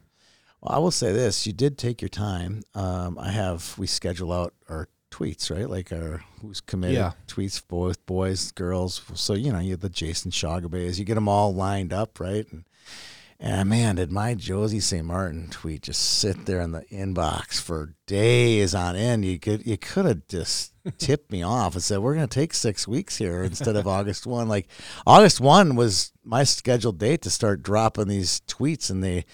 I remember you said it was late September, so six or seven weeks, and Yep. and the reason I bring up the tweets because the tweet is a big deal, right? You know, Yeah. the announcement's a big deal, and you know the, the the post on Instagram is a big deal. But what the lesson is is that I want people to listen to. It's, uh, it, no one wins committing on August first. Well, you have to do some scheduling. If you're going to take some visits, right? June 15th, uh, you know, you can take a visit on August 1. So you got to Right. you got to you know, that's, you know, a month and a half or whatever. Um commit to it. You know, if you're if you're one like I said, if you're one that wants to wear a jersey and you get an offer, boom, there's nothing wrong with that. But our experience, Joe's experience is we're going to take our time and we're going to make make sure it's the right decision for you as as long as this whatever school it is is interested in you. We're very fortunate it's Ohio State. Um, but that means you have to wait till August 1 to do some visits. Yeah. Um, were the in person meetings kind of a new level, like, you know, of engagement, you know, for the, kids? Uh, her top three um, all did home visits for us with us. They came to your home. They came to our house. So That's that- pressure. uh, it was no pressure. It was You got to was- make dinner. Yeah, yeah. well, they were all lunches. They were all lunches. and- Okay. And, Kelly, uh, Knocked it out. Kelly had a heck of a spread at, at all three. All right. Um, very healthy. There you go. I like that. Um, but no, that was a that was a those are wonderful experiences to really uh, you know sit outside on a beautiful day or sit across a table enjoying lunch and just free flowing conversation. Um, our family of three, along with our dog and cat. And then, of course, the coaching staff. And a lot of times it was not just the head coach, but the assistant coaches as well Yeah. that you want to get to know. Um, Probably learned a lot. Learned a lot. But yeah, like I said, it's all great people. But that was a wonderful experience, and I wouldn't trade that for the world. And uh, you know, it'd be nice if that if every um, girl coming up would have an experience of doing a home visit. That'd be great. That's get to know stuff. get to know the person. All right. Last but not least, we got the encapsulating question. Any last words of advice for that kid, uh, that parent who's about to go through this process in the next few weeks? What would Eric give them advice to do? enjoy the experience. You know, it's you're only going to get recruited once, most likely. Um, enjoy the experience. Uh, get a good night's sleep the night before. That not only the the girl but the parents, because those calls start early. You know, those texts, those emails, those phone calls start early, and it's in a it may last an entire day if you're lucky. You know, and that's that's awesome. Uh, do your research ahead of time. Um, you know, try to knock your list down. Um, you, you, you can't talk to 42 schools. You know, you can't have follow up conversations with 42 different coaches. It's not realistic. Right. So I asked, eh, you know, answer the basic questions. Do you want to stay local? Are you okay going out east, as an example? Right. Do you want to play in the best conference, WCHA, in my opinion? Um, or you Is just that an opinion? I don't even. That's a that's, fact. That's a it? fact. Okay. Um, or are you okay? You know, playing in a different conference. Um, I'm not trying to offend anybody here. No, I, I am, but you you. I you, I realize you aren't. Um, so try to answer those questions, and um, you know, and and you can ask, ask answer the questions. You know, what do you want to do? You know, is is there a school if you really want to get into the weeds? Are, are are there schools out there that really have that major that you're really interested in? Yeah. and that you know for Josie is about hockey. She was hockey, and let's go win some hockey games, and I want to compete, Win a um, national championship. win a national championship. That's the goal for for her. Um, but um, and then the follow up is the key. You know, you have to show every coach that puts their time into you to make that call, that's interested in you, that's showing interest. Make sure you're following up. That's very important. So we've tried to we tried to instill that in in our Josie. Well, this is fantastic stuff. I really enjoyed getting to reunite with you after many years of seeing you in rinks and lobbies and Madison and everywhere else in between. It's been fun to get to know you and can't wait to see uh, Josie uh, go for her swan song this year as a senior at Stillwater. And I'm excited to watch it all unfold. Yeah, thank you for all that you and Peter and your whole staff do, Tony. It's uh, thank you for the coverage for the for the girls' game in Minnesota, and uh, we're very lucky. Thank you for being a big part of that. And uh, yeah, Minnesota is is great. I, I'm excited. I'm excited to see the 25s And how it goes down, right? So are we. because we we you know we know the 25. So I'm have fun. I'm excited to see how it shakes out. So thanks for having me. Well, this was an absolute blast. Uh, thanks to Eric St. Martin for being our final guest on today's Minnesotan Pod.